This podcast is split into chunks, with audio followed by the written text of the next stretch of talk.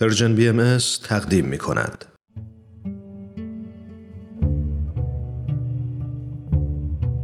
صد پرسش صد پاسخ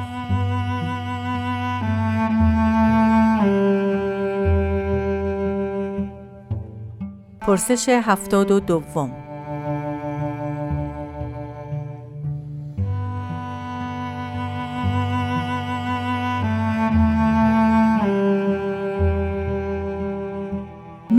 در ایران اجازه رفتن به دانشگاه را ندارید. چرا نمی نویسید که مسلمان هستید تا بتوانید به دانشگاه بروید؟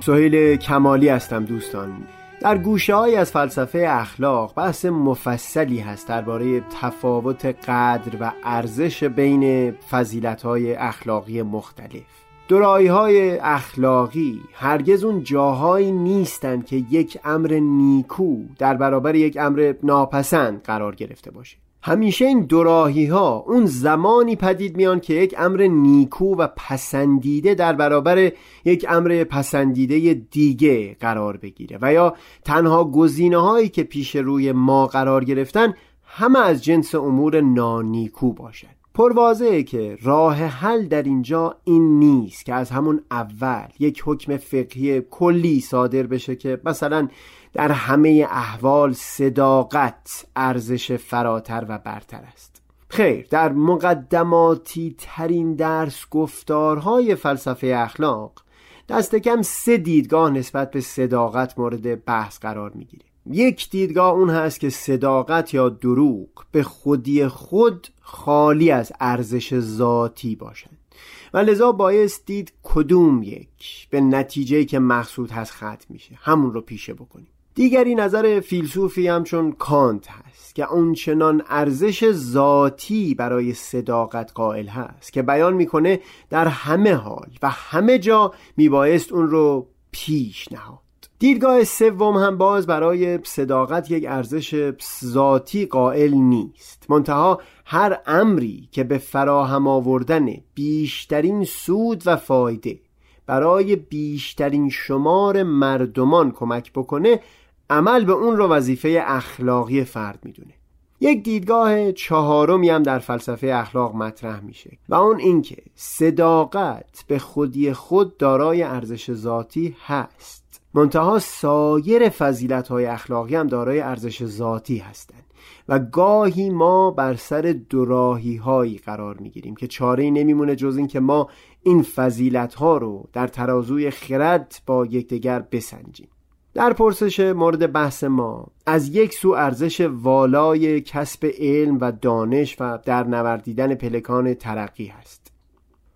علم به منزله جناح است از برای وجود و مرقات است از برای صعود. تحصیل آن بر کل لازم. صاحبان علوم و صنایع را حق عظیم است بر اهل عالم. این از یک سو. از سوی دیگه هم ارزش والای فضیلت صداقت هست که باز در متون همین آین و هم همه ادیان به تکرار در مورد اهمیت ویژه اون سخنها گفته شده.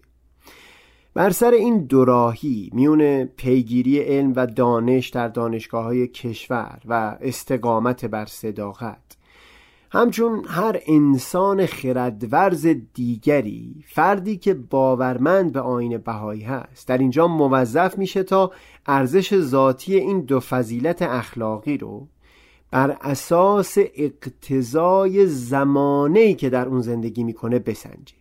تعریفی که شارع آین بهایی از انسان در این روزگار به دست دادن اون هست که امروز انسان کسی است که به خدمت جمیع من علل ارز قیام نماید. دوشادوش همه کسانی که تلاشی در راه آبادانی جهان می کنند بهایان امید دارند که آگاه شدن مردمان با تعالیم آین بدی قدم بزرگی در راه بهتر شدن عالم انسانی باشه.